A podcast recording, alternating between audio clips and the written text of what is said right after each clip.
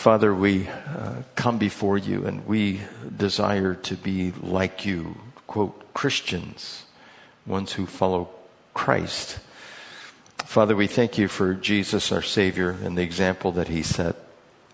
How he was loving towards all who were around him, except for those who were being used by Satan to pervert the gospel, to pervert your word. We ask that you would give us this same grace to those who we don't even know that we're going to be coming in contact with. It is, we understand, Father, going to change our culture. But may this event, these events that are coming, may they never change us in a way that is negative, that leads us away from your grace, that turns us towards vengeance and hatred and discord and jealousy. Father, we pray for this. And as we go through your word, I pray that we could also just accumulate to us the knowledge of your word, just as Paul was delivering it to Timothy, that we might be able to acclimate ourselves to the trials that are forthcoming. In Jesus' name, amen.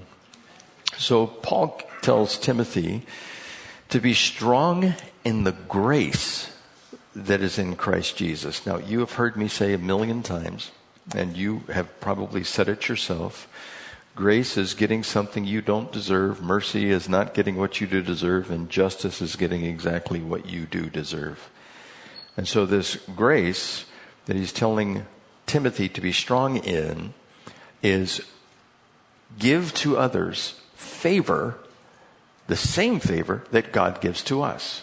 We are not deserving of the favor but we are supposed to extend it to others. We are supposed to be selfless in this. We're not supposed to keep everything to ourselves and want everybody else to just leave you alone. That's why we separate ourselves and we want our single family homes and we want our lives and we don't want to have to interact too much with other people, especially if they come from different cultures or other countries. We may be nice to one person, but when there becomes a group of them, then we point at them and we say, you're, messing with my country You're messing with my life. We are citizens of this country, yes, but we are also first citizens of heaven. And so we need to be able to be strong, just like Timothy was supposed to be strong in the grace. Apparently, he wasn't so strong in the grace of God. Now remember, he was weak and he was timid and sickly. He was probably gangly. He could have been a little taller, a little shorter, but he wasn't the epitome of health. He wasn't an Arnold Schwarzenegger of the New Testament. You wouldn't think of Timothy like that. And he's telling them also be strong in the grace of God. And so he probably had a little bit of a streak in him saying, I'm not going to be nice to somebody just to be nice to them. And when was the last time you just did an act of kindness to someone. Maybe you had an impromptu opportunity, or maybe you planned it. You said, This is what I'm going to do. I'm going to shed on somebody grace. Uh, a couple of months ago, we had a, a youth come through and wanted to talk to him more. And we told him, Look, we'll take you to lunch, we'll feed you. We'll make sure that uh, you have a nice meal and we can answer all your questions. He goes, No, I can't do that. I said, Well, why? Why can't you do that? He said, Well, because I can't accept something like that, some type of gift like that. And sometimes we have a hard time accepting something freely from someone else. Explain to him, well, that's what the grace of God is all about. Doing kind things for people who probably don't deserve it. We just do it anyhow. And Timothy was probably a little reluctant. Now, if Timothy is being told this, and he was weak probably in several different ways and gangly and not very strong, he could have received some ridicule from those outside the church and probably did not have a lot of grace for them. But that's what he was encouraged to do. Be strong in the grace that is in Christ Jesus. And the things you have heard me say in the presence of many witnesses entrust to reliable men who will also be qualified to teach others. Now, who are reliable men?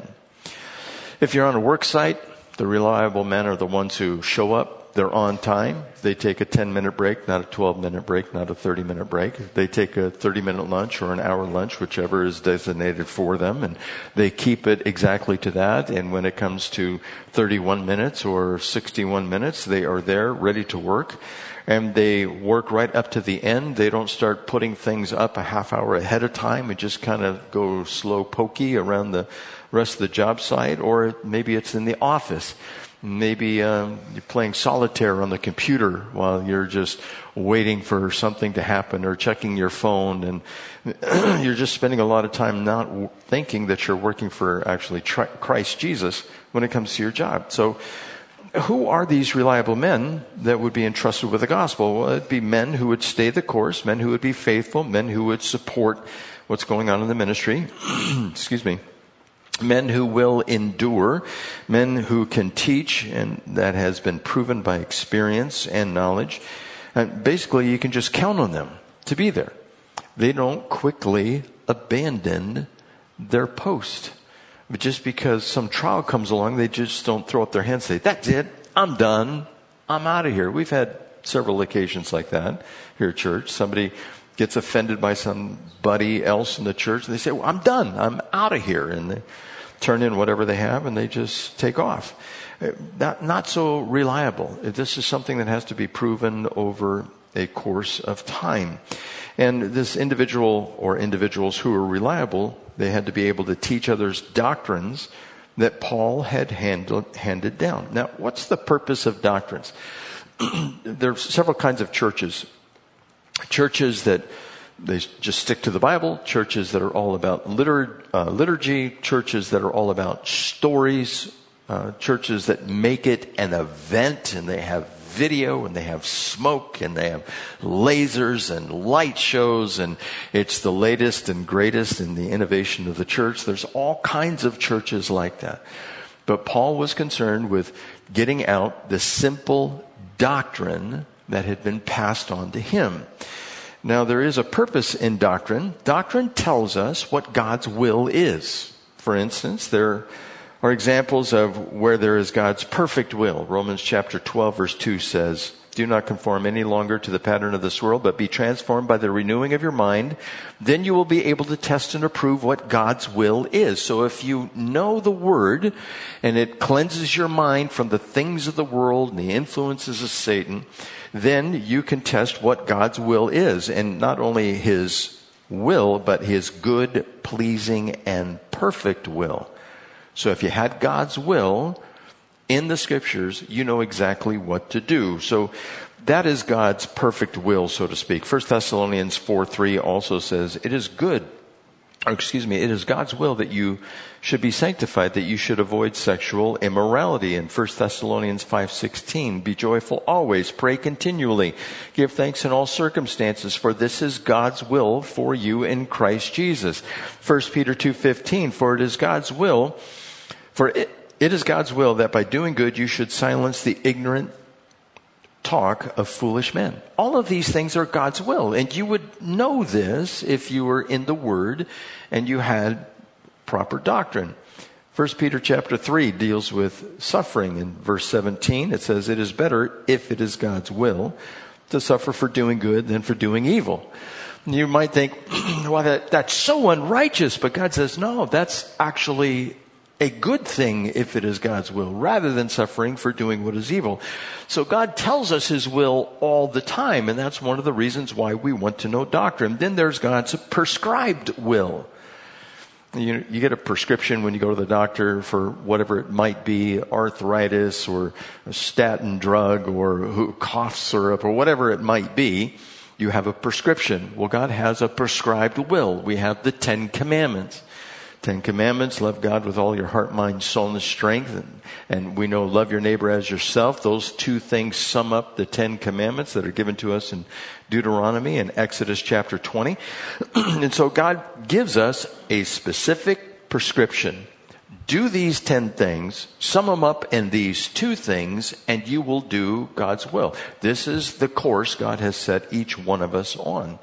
Then there is God's predetermined will that is not going to change or be modified whatsoever. For instance, he tells us, excuse me, he tells us about creation. It's God's will that He created thing, everything in six days. Seventh day He rested. That was God's will. It was God's will that He chose Abraham. That was not going to change. Or going through Isaac, Jacob, Joseph, and through the line of Judah, you would have Jesus. That was God's predetermined will that Jesus would go to the cross. It's also God's predetermined will that all things come to an end. The earth is going to come to an end. and we know before that happens, there's a thousand year reign of Christ. And right after the thousand year reign of Christ, there's the great white throne judgment. Before the thousand year reign of Christ, there's going to be the seven years of tribulation. And that's where all hell is going to be released upon the earth. And you're going to have the Antichrist during that time.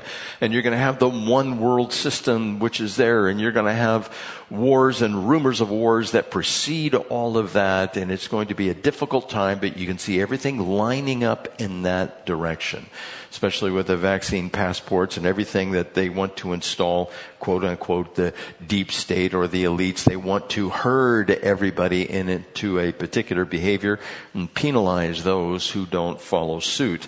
And we know that that is God's predetermined will if we are still around when all this starts to come to fruition before the Antichrist comes here, we're going to be standing back and going, wow, God told us this is going to happen. He wanted us to know that this is going to take place. So if we have proper doctrine, like in eschatology, we will not be taken off guard.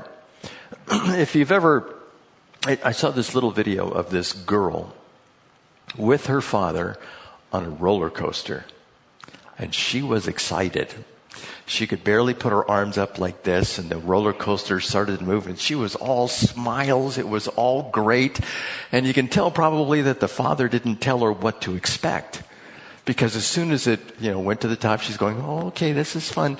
And then it started diving and moving and twisting. And she, you could tell she was frightened for her life. She had no idea what was going on. She wasn't prepared for it in the least. And when she got it, it didn't go to the end when she got all done, but she was just scared to death about being on that roller coaster. Well, God doesn't want us scared to death. He doesn't want us in confusion.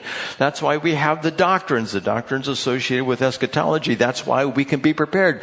We can just simply say, yeah, we know that this is going to take place. God told us about this. Well, when did he tell you? Thousands of years ago beginning 6,000 years ago, at least with Adam and Eve, talking about the arrival of the Savior, the Messiah, after they had eaten of the forbidden fruit. And so that's why you have to take these doctrines, give them to reliable men, tell these reliable men, go tell others. We always want to instruct others. We never want to be silent about this.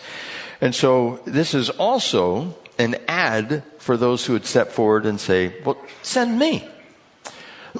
That's all I ever did when I became a Christian. I said, God, use me. Just whatever it is you want, send me.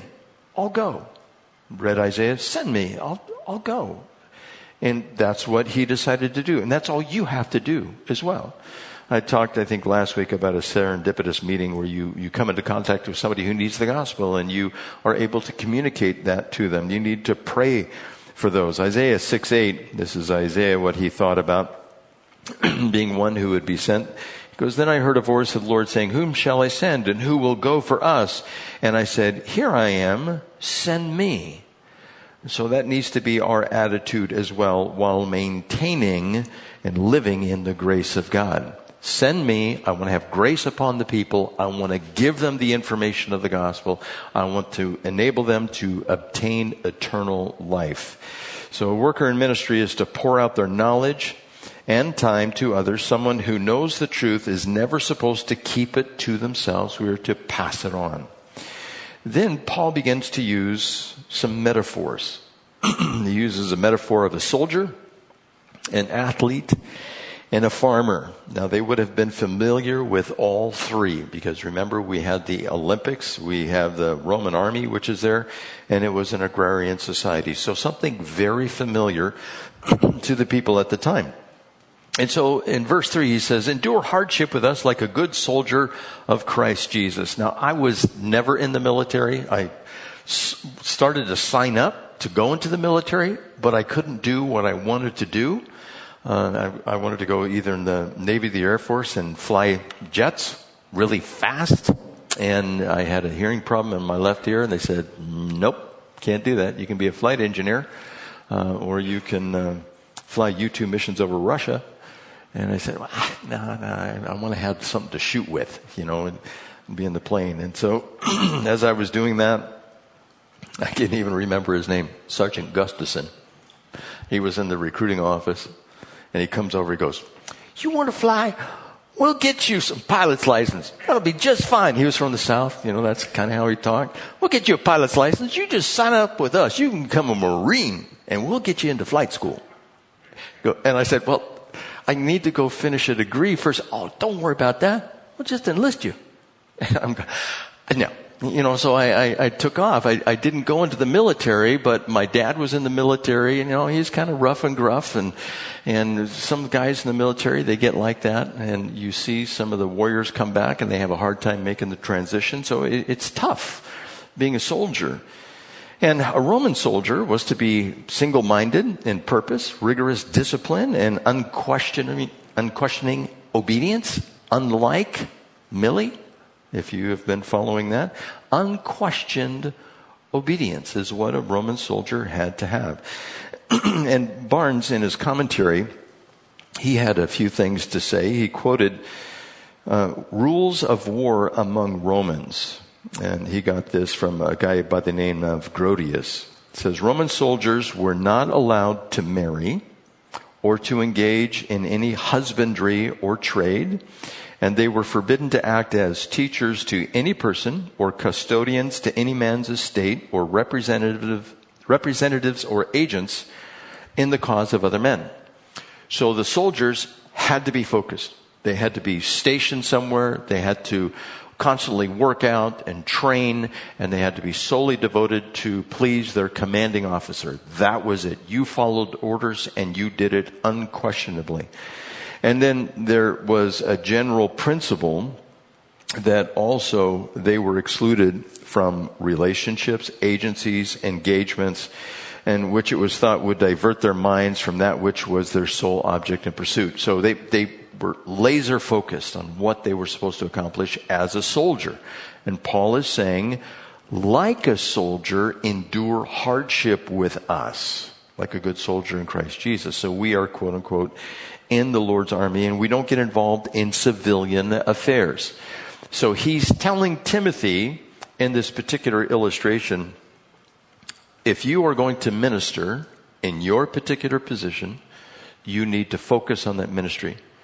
Don't go and start farming. Don't go and open a shop. Don't go and open a restaurant. Don't start applying yourself to a trade.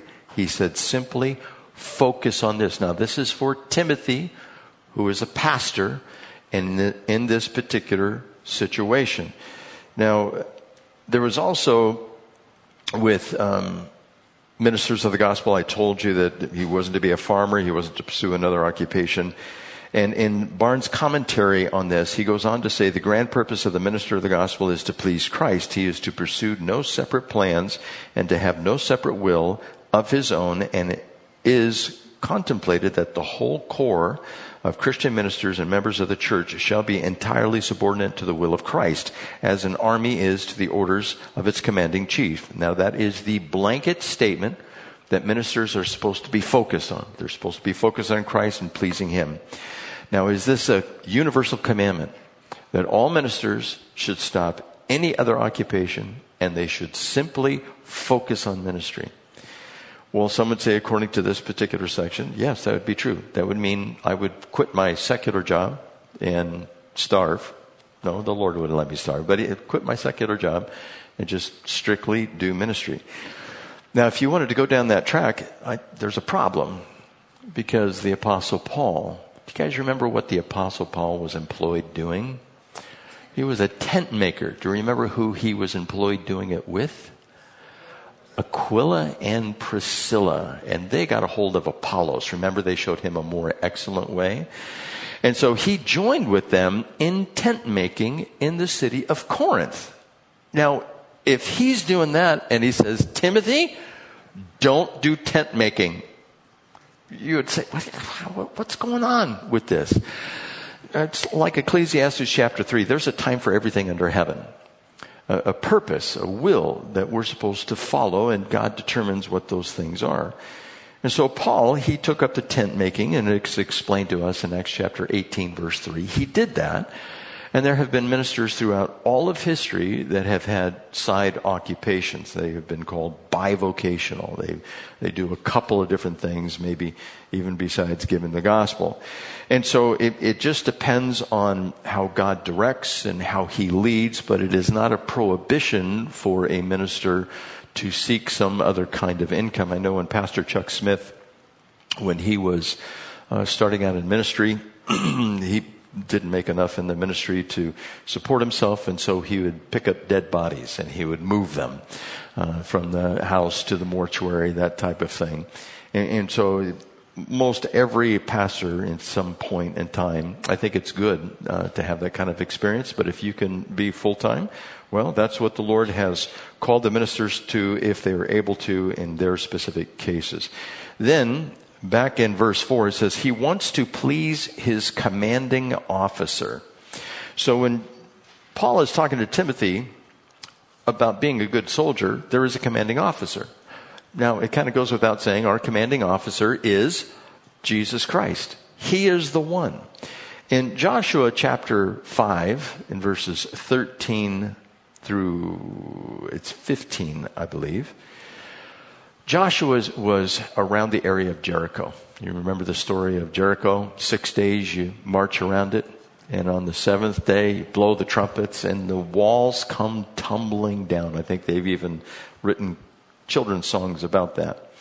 It does say in verse 13 of Joshua chapter 5 Now, when Joshua was near Jericho, he looked up and saw a man standing in front of him with a drawn sword in his hand.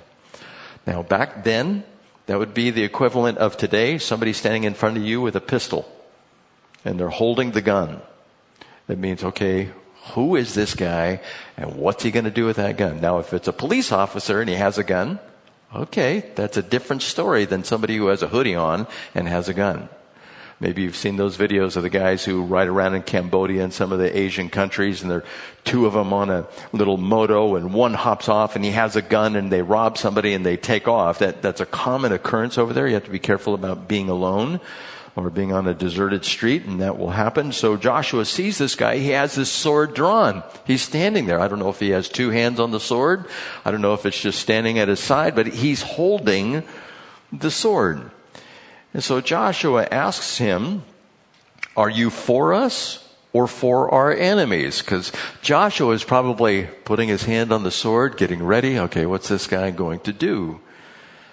Goes on, Neither, he replied, but as commander of the army of the Lord, I have now come. Then Joshua fell face down to the ground in reverence and asked him, what message does my Lord have for his servant? Now there is a debate.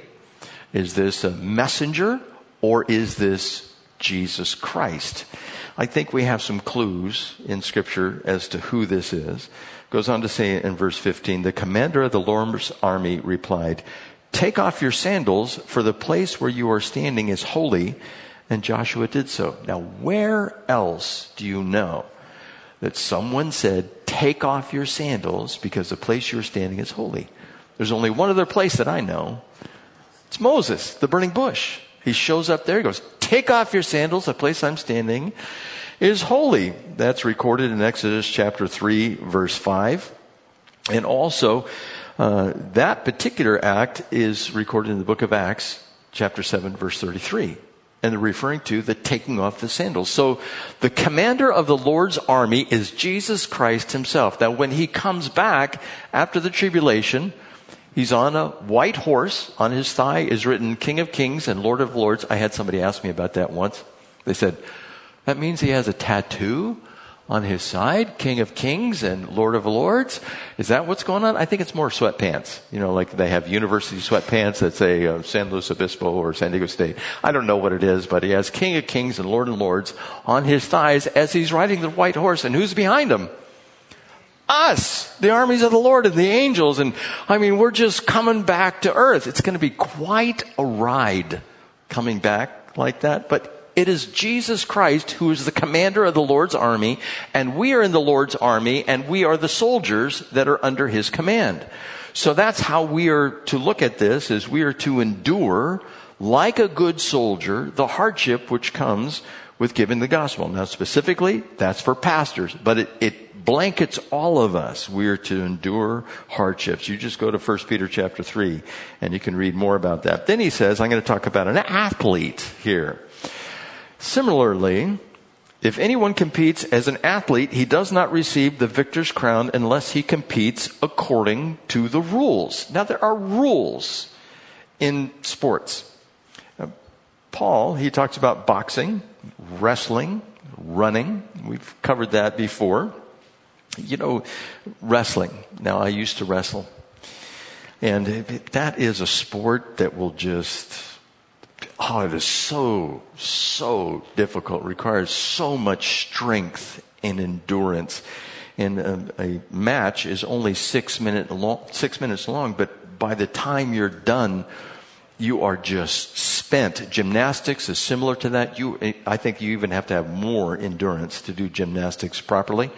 Just go home and try to do an iron cross. You know what that is? Where you get the rings and you go out like this. Just get up in a tree and put yourself between two branches and just hold yourself there straight out and look like a, a iron cross is what they call it. And it's very difficult. Well, there are moves in wrestling which are illegal that you cannot do. If you do them, you are disqualified. And remember, Paul says if anyone competes as an athlete, he does not receive the victor's crown unless he competes according to the rules. So in wrestling, some moves that are illegal is a full Nelson. You can actually break somebody's neck using a full Nelson. That's where you're standing or you're behind somebody and you slip your arm underneath their armpit here and under here and you wrap it around the back of their head and you push forward and you keep on pushing until that chin hits the chest and it's very painful. Now you can do a half Nelson, which is you stick one arm up underneath the armpit and you press down, but you cannot do two. I used to be an official as, as well in wrestling matches, and you would immediately stop somebody from putting on a full Nelson. And some kids would try it. There are other moves, like the guillotine. It's just like it sounds.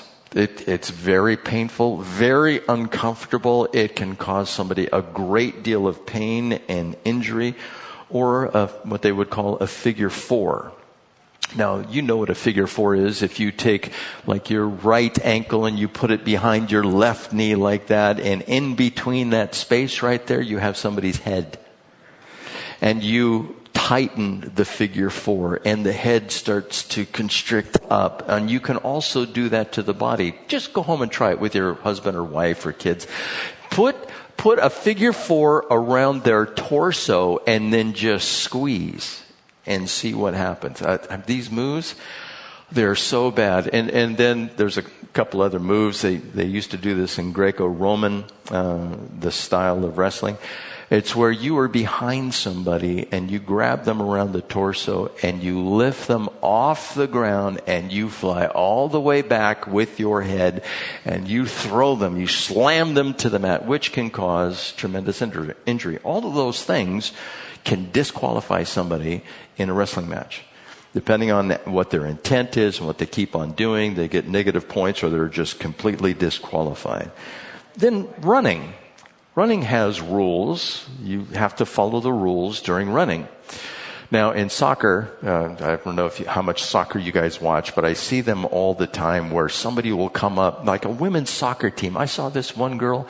She goes up behind another one. They're just kind of punching and elbowing each other. And then she just grabs her ponytail and yanks it from behind, tears her to the ground. And, you know, she's just on the ground. She, her, her neck got all creaked out and it was, it was just real bad.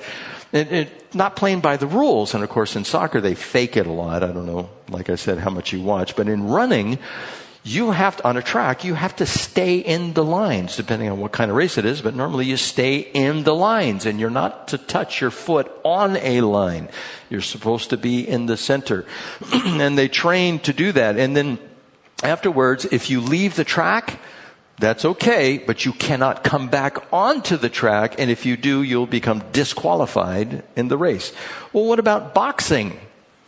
Remember uh, Holyfield and that other guy who liked to eat ears? Remember that? And that took place. Well, also in boxing, illegal moves are head butting. You can't butt somebody in the head with your own head.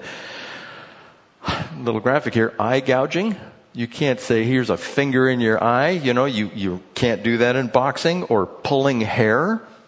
Now, uh, there's a few boxers, they had no hair, so you didn't have to worry about it. And then there was fish hooking. Now, I don't know if you know what that is, but that's where you take a finger and you stick it in a facial orifice and you pull and you yank. All those things are disqualifiers. Now, if you have boxing gloves on, that's not going to be an easy move to make. But there's the, uh, the hand-to-hand combat that they have in the cages, you know. So we are supposed to make sure that we're running according to the rules of the race or the rules of the sport. We don't want to get out of that. 1 Corinthians chapter 9 verse 24 says, Do you not know that in a race, all the runners run, but only one gets the prize. Run in such a way to get the prize. Everyone who competes in the games goes into strict training. They do it to get a crown that will not last, but we do it to get a crown that will last forever. And when Paul's talking about the games here, back then, you had to testify that you were training for 10 months prior to competing in the games. Now, if you've ever gone to an athletic event and you haven't trained very well, it's not going to go well. And so Paul is telling Timothy, compete according to the rules of the game. And he told the church in Corinth the same thing. You have to run to get the prize. You want to make sure you're not just out there running aimlessly. So for us, knowing and doing God's will, knowing doctrine, training, so to speak, like the athletes 10 months in advance, we're supposed to do all that. Now for us, what would be illegal moves if, if that would disqualify us? What would be those things that just like the athletes would be disqualified from competing in the games, what would disqualify us? Even Paul talks about being disqualified. He didn't want to be disqualified. Well, living a life that is contrary to God's will. That could be a disqualifier. That's something that should raise a red flag. it's not immediately apparent that in all cases this would be the rule, but certainly with sexual immorality. 1 Corinthians 6 9, Galatians chapter 5 talk, talks about those who practice sexual immorality will not inherit the kingdom of God. They will be disqualified. not that they were ever qualified, that's a, another Bible study altogether. Also, drug use or alcoholism. Those things are disqualifiers. Uh, even being greedy. Uh, greed is one of the things that will disqualify somebody. Or hating others. First John talks about how can a person say he hates his brother but yet loves God. It, it cannot be so. and also, holding on to false doctrine. A false doctrine would be there are many ways to God. That's a false doctrine. I think I mentioned to you in the past that in the movie Ben Hur, uh, Belteshazzar, uh, Balthasar, I forget who he was, the white bearded, uh, white haired bearded man. He said, My son, there are many ways to God. No, that is not true. Cecil B. DeMille, if, if he's the one that did that movie, I know he did the Ten Commandments, he would be wrong in allowing that to go out. There are not many ways to God. Or the health, wealth, and prosperity doctrine you know, that you can get all you want in this life. No, we're supposed to sacrifice everything, even our lives if necessary, to do the will of God. So those are things that will either definitely or potentially disqualify us from running the race and getting into heaven. And God says, don't do that. Be like the athlete. Be like the soldier. Then he goes on for a third illustration here of a farmer. Verse 6. The hardworking farmer should be the first to receive the share of crops. Reflect on what I am saying, for the Lord will give you insight into all this. so, what is it? Farmer. Farming is hard. It's difficult. Uh, having a trade that works with the soil. I'm, I'm somewhat familiar with this. Maybe all of you have planted gardens in the past.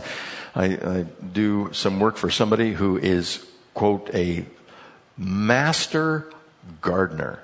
There are raised beds, there are arches, there are marigolds to help keep out the pests that would go to other vegetables that are there in garlic and onions because they all produce odor and you can use pyrethrins to control uh, certain insects and those are in chrysanthemums and they have all that going on and the the produce that comes out of that place is just incredible. I, I, look at it and I just marvel. And they are doing it all the time. But to be a farmer, what do you have to do? Well, you see a plot of land.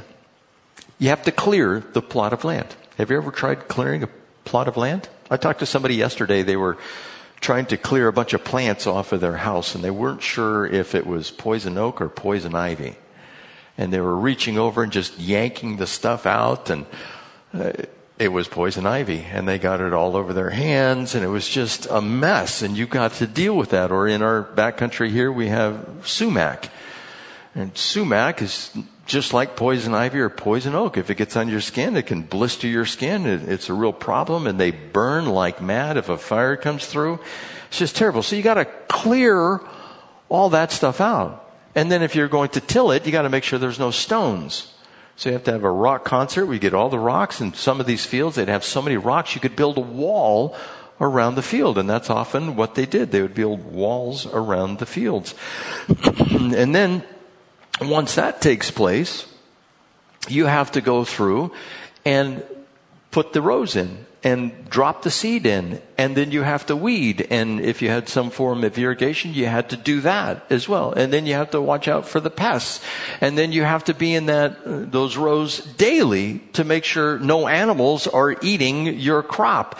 Have you ever grown corn in your backyard? I, I remember uh, we grew some tomatoes and the, my children were small at that time and we went out and we collected those tomato worms, the green ones with little spike on them. Oh, there was probably 10 or 15 on about four tomato plants and we were pulling them off and put them on. They would have eaten the whole plant if we, plants, if we would have let them.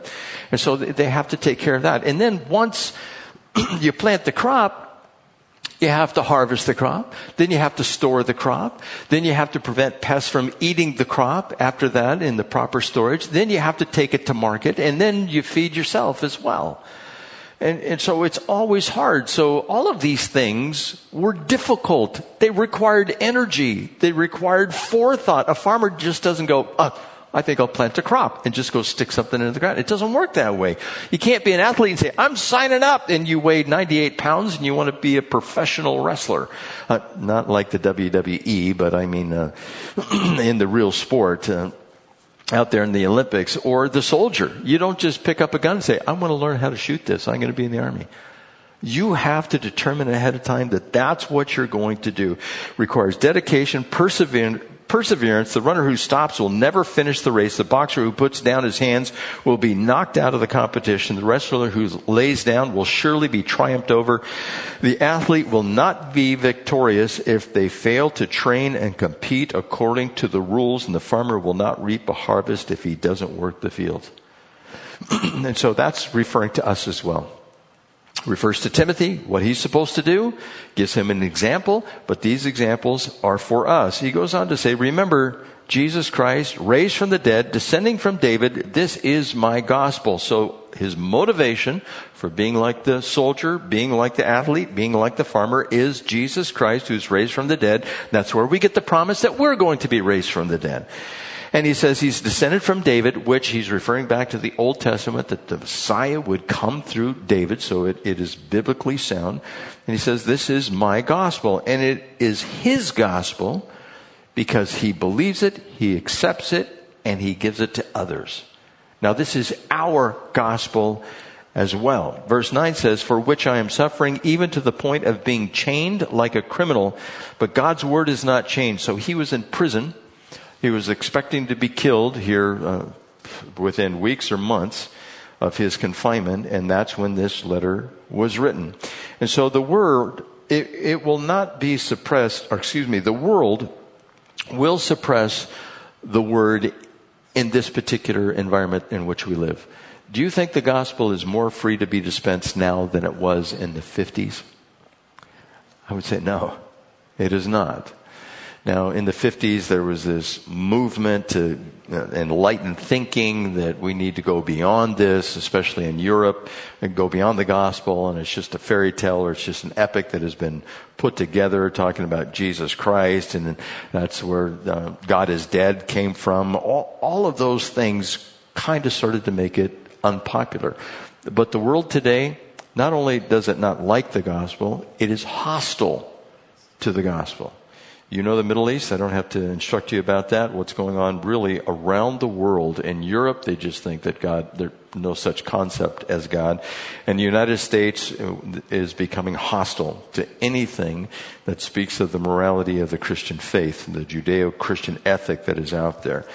and Paul encourages Timothy, he says, therefore I endure everything for the sake of the elect that they too may obtain the salvation that is in Christ Jesus with eternal glory. So this is why he's going through everything for the sake of others. You see how selfless he is in his living? And remember when I was talking about the balkanization of the United States? We start becoming selfish. We want what we have to be maintained and I don't want anybody taken away. By the way, the taxes are going to go up in California. Did you know that? They're also going to go up nationwide. They're going to be raising those. The corporate tax is supposed to be going up. And so anything that you have will be start, or start to be diminished. I was talking to Patty yesterday about this guy who does um, uh, clothes cleaning shop, uh, dry cleaning place. And he already receives a bill every year. She said it was about $500 a year so that he has permission to use his equipment in his place of business.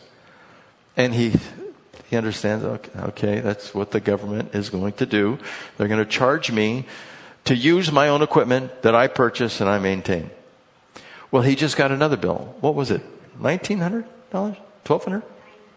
$900. $900. Got another one in addition to the $500 that gives him permission to use his equipment. He called up and he said, What is this? I already paid $500 to use my own equipment that you give me permission to use. And they said, Well, it's a new tax. He goes, What is this new tax? I shouldn't have to pay this. And what did the woman say? I don't care. That's what the government said. I don't care. Just pay it. You, you know, for and this is where the selfishness comes in. And I have to fight this too, like for our church here. I gave up doing this. I think Kim does it now. the government sends us a form. On that form, now we are tax exempt, quote here. They send us a form and they want to know everything we have in the church. They want to know if we have seats, overhead projectors, what computers. They want to know everything that we have. It, have we gotten that one this year already? We have. We've gotten that. I got so frustrated one year when we got it. I called them up and I said, Excuse me, we got this form. Can I ask you why you need to know what we have in our building? They said, well, yeah, it's, it's just one of the regulations that we have. We'd like you to fill it out and we'd like to keep track of that. And I said, what is the purpose of keeping track of what we have in the building? And she went on to give her explanation. I said, could you just send me the law that says we have to do that? And she goes, I'll get back to you. Well, I had another conversation later with the supervisor. He was just trying to explain to me that I needed to fill out the form. And I said, well, could you just send me the law that says I have to do this?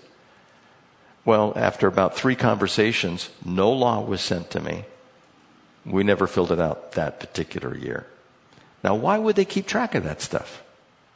Hmm, maybe they're going to want to give us permission to use our own equipment.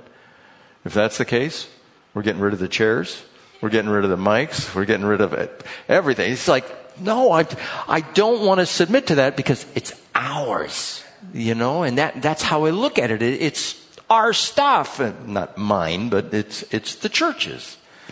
And so I, I get a little frustrated. But you know, that guy who I talked to, the woman who I talked to, they need Jesus Christ just as bad. And if they get a bad taste in their mouth, well, that church wasn't very nice. I lost it once with a air conditioning company that was working on this stuff here. They were incompetent and I, and somebody called back and said, well, you know, that other guy we talked to, he wasn't very nice. And I wasn't. I wasn't very nice. I had to repent of that, say my Hail Marys. And, well, excuse me, I don't want to be disrespectful, but you know, this idea, I, I just, I had to move on and I'm passionate about that stuff. And I, I have to remember they need Jesus Christ just like the rest of us. And even soldiers or policemen, you know, they may be believers, they may not. And if they start enforcing this stuff, they need the gospel just like everyone else. We're supposed to be strong in the grace of Christ. And I, I think this is for us today because I believe it's going to get bad. Uh, and, and, people are going to start saying, I'm leaving California and there's too many people and too many things and too many restrictions and you're going to go to a state where they don't have that and it's going to be us versus them. You can already see it. Texas and Florida, they're the rebels and they have to be stopped and everyone else, we follow the science, you know, and if, if just ad infinitum, so many things we can get frustrated for. That's why we keep our eye on the prize. We look forward to the coming of Jesus Christ. He, I'm going to repeat this again, verse 10. Therefore, I endure everything for the sake of the elect. We don't know who's elect and who's not elect, but we're doing it so that the gospel goes out and we can talk to others, that they too may obtain salvation that is in Christ Jesus with eternal glory. And then there, he closes this section right here with a little hymn.